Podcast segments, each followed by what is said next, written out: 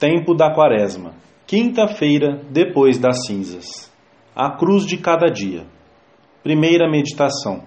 Sem cruz não pode haver um cristianismo verdadeiro. A cruz do Senhor é fonte de paz e alegria. Ontem começou a Quaresma e hoje o Evangelho da Missa nos lembra que para seguirmos o Senhor temos de carregar a nossa própria cruz. Também dizia a todos: Se alguém quiser vir após mim, negue-se a si mesmo, tome a sua cruz de cada dia e siga-me. O Senhor dirige-se a todos e fala da cruz de cada dia. Estas palavras de Cristo conservam hoje o seu pleno valor. São palavras ditas a todos os homens que queiram segui-lo, pois não existe um cristianismo sem cruz, para cristãos fracos e moles, sem sentido do sacrifício. As palavras do Senhor expressam uma condição imprescindível. Quem não carrega sua cruz e me segue não pode ser meu discípulo. Um cristianismo do qual se pretendesse arrancar a cruz da mortificação voluntária e da penitência, sob o pretexto de que essas práticas seriam hoje resíduos obscurantistas, medievalismos impróprios de uma época humanista, esse cristianismo desvirtuado de cristianismo teria apenas o nome. Não conservaria a doutrina do Evangelho, nem serviria para dirigir os passos dos homens em seguimento de Cristo. Seria um cristianismo esvaziado de sentido, sem redenção, sem salvação. Um dos sintomas mais claros de que a tibieza entrou numa alma é precisamente o abandono da cruz, da pequena mortificação, de tudo aquilo que de alguma maneira exige sacrifício e abnegação. Por outro lado, fugir da cruz é afastar-se da santidade e da alegria, pois um dos frutos da alma mortificada é precisamente a capacidade de relacionar-se com Deus e com os outros, e também uma profunda paz, mesmo no meio da tribulação e das dificuldades externas. A pessoa que abandona a mortificação fica presa aos sentidos e torna-se incapaz de um pensamento sobrenatural. Sem espírito de sacrifício e de mortificação, não há progresso na vida interior. São João da Cruz diz que se são poucos os que chegam a um alto estado de união com Deus, é porque muitos não querem submeter-se a um maior desconsolo e mortificação. E continua em outro lugar. E se alguém deseja chegar a possuir Cristo, nunca o procure sem a cruz.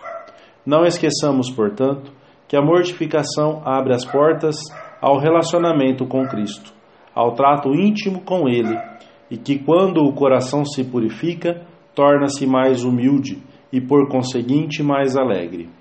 Este é o grande paradoxo que acompanha a mortificação cristã. Aparentemente, o fato de os cristãos aceitarem e até procurarem o sofrimento deveria torná-los, na prática, as criaturas mais tristes do mundo, os homens mais infelizes. A realidade é bem diferente. A mortificação só produz tristeza onde sobra egoísmo e faltam generosidade e amor de Deus. O sacrifício sempre traz consigo a alegria no meio da dor, a felicidade de cumprir a vontade de Deus, de amá-lo com esforço.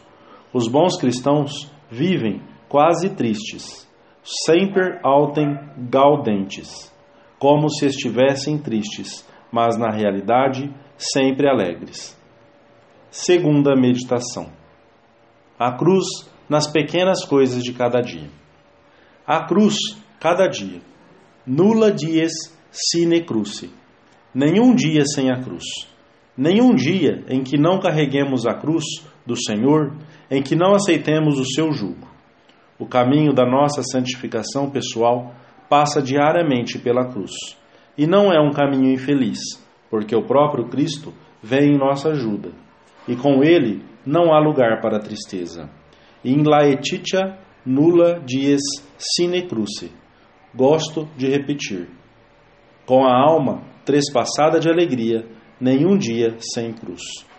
A cruz do Senhor que temos que carregar todos os dias não é certamente a que produzem os nossos egoísmos, invejas, preguiças, etc. não são os conflitos causados pelo homem velho e pelo nosso amor desordenado. Isso não é do Senhor e, portanto, não santifica.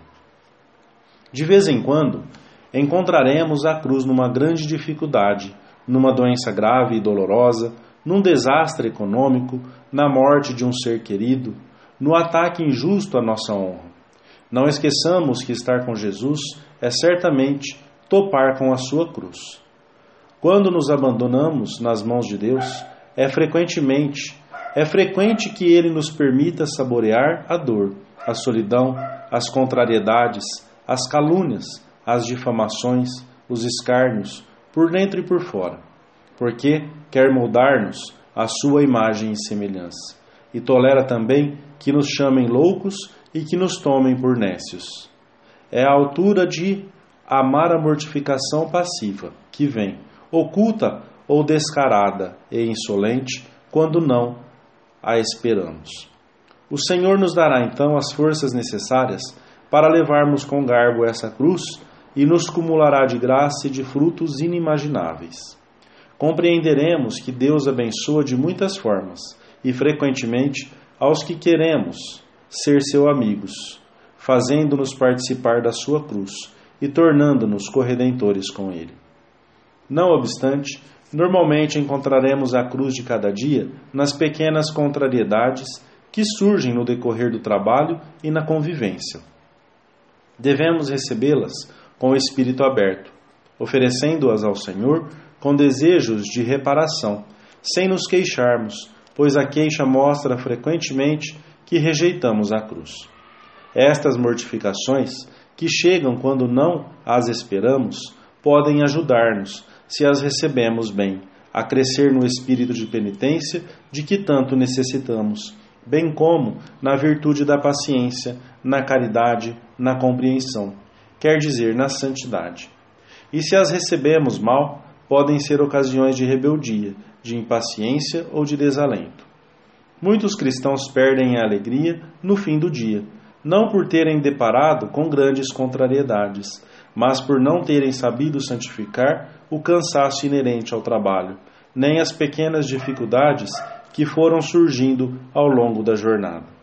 A cruz, pequena ou grande, quando é acolhida de bom grado, produz paz e alegria no meio da dor e está repleta de méritos para a vida eterna. Carregar a cruz é coisa grande, grande. Significa enfrentar a vida com coragem, sem molices nem vilezas. Significa transformar em energia moral as dificuldades que nunca faltarão na nossa existência. Significa compreender a dor humana e, por último, saber amar verdadeiramente. O cristão que caminha pela vida fugindo sistematicamente do sacrifício não encontrará a Deus, não encontrará a santidade. Fugirá, em última análise, da felicidade a que Deus o chamou. Terceira meditação: oferecer as contrariedades, detalhes pequenos de mortificação. Se alguém quiser vir após mim, negue-se a si mesmo. Além de aceitarmos a cruz, grande ou pequena, que vem ao nosso encontro, muitas vezes inesperadamente, devemos procurar outros pequenos sacrifícios para mantermos vivo o espírito de penitência que o Senhor nos pede.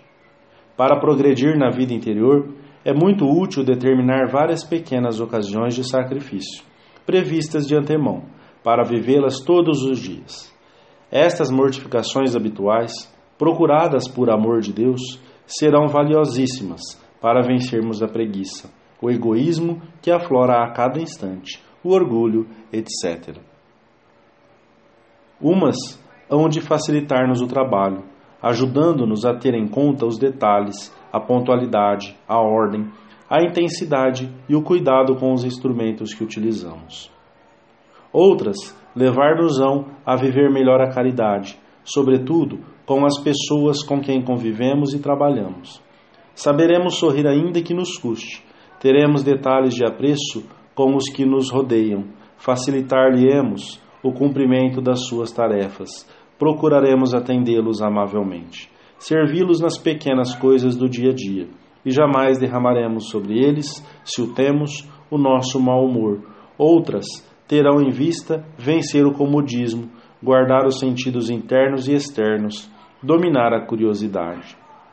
Serão mortificações concretas na comida, na apresentação pessoal, etc.